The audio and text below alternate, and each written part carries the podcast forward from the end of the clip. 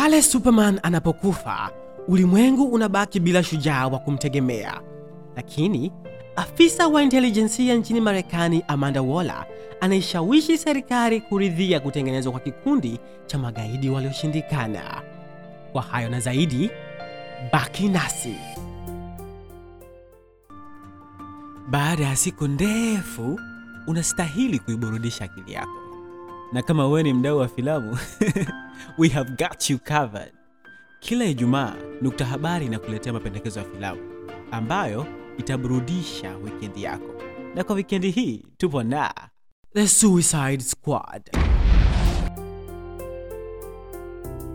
Kwa muda mrefu Marekani imekuwa ikimtegemea shujaa Superman kuikomboa na matatizo ya kila siku: ugaidi, majambazi, wizi wa hapa na pale, na hata dhidi ya viumbe wa ajabu wanaokuja duniani kutoka sayari zingine ni miongoni mwa matatizo yanayoitesa nchi hiyo.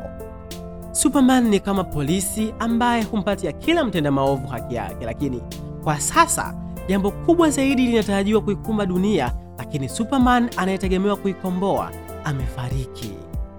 Yote ilianza baada ya Bloodshot kukatisha maisha ya shujaa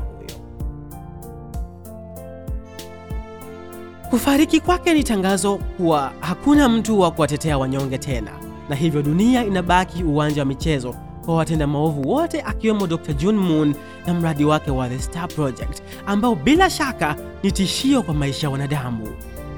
Kulizuia hilo, kundi mkakati inabidi litengenezwe, na wanaolitengeneza kundi hilo sio wengine bali ni magaidi walioshindikana, wale waliotumia maisha yao yote kupambana na mashujaa akiwemo Superman.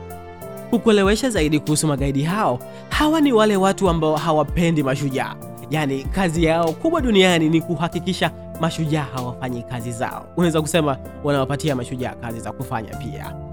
Naweza kukupatia mfano wa Superman na Bloodshot, Spider-Man na Mysterio na wengine, orodha inaendelea. Ikiwa kila mtu akiwa na kipawa chake, kikundi hiki kinaundwa na magaidi kama Deadshot, Dr. Halin, Rick Flag, Captain Boomerang, El Diablo, Killer Croc, Katana na wengine wengi. Kinachofuata, Suicide Squad kuikomboa dunia. Endelea kubaki nasi.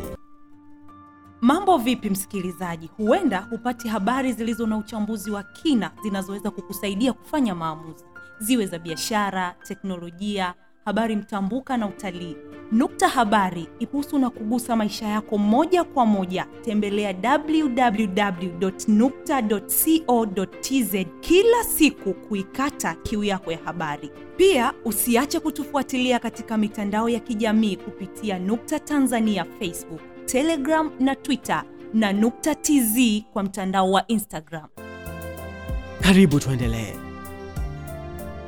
Kumbuka kuwa watu hawa sio watu ambao jamii inawakubali. Ni watu ambao kwa maisha yao yote kwa namna fulani wamehusika katika kudondosha machozi ya wananchi. Uwezekano wa watu kuwapa ushirikiano ni mdogo au haupo kabisa.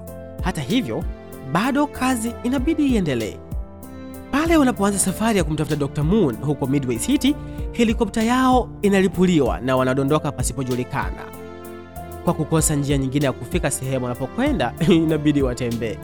Unaweza kusema kwa Kihindi hamza kanuni. Katika safari hiyo, wakiwa wanatembea, wanagundua mambo mengi ambayo yanawaacha na njia panda, ikiwemo mahusiano kati ya Flag anayehusika kuwapatia misheni yao na Dr. Moon ambaye wanamtafuta. Cha ajabu zaidi, hata Waller naye kumbe hakuwapatia taarifa zote za kuhusika na Dr. Moon kwa namna fulani. Watafanyaje ikiwa hawawezi kuikimbia wala kujitoa kwenye misheni hiyo? Ni maamuzi ya Suicide Squad kupembua mbivu na mbichi kama kweli bado ipo haja ya kuendelea na safari yao.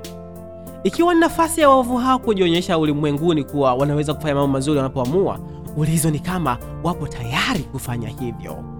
Usaliti, ukweli uliofichwa, visasi na historia inayowawinda wahusika hawa ni sehemu ya filamu hii iliyojaa nyota wa filamu wakiwemo Viola Davis, John Cena, Idris Elba, Margot Robbie, Sylvester Stallone na Pete Davidson. Starfish anapokuwa sio mdogo tena, dunia inategemea waharamia kuikomboa. Tazama filamu hii ya The Suicide Squad kupitia kumbi za kuangalizia filamu, na usisite kutupatia mrejesho kupitia kurasa za mtandao wa kijamii. Ulikuwa nami msimuliaji wako Rogers George, fundi mitambo akiwa ni Gift Mijoe, na mhariri wa leo ni Daniel Samson. Kabla haujaondoka, sio mbaya ukashia na marafiki zako. Chao.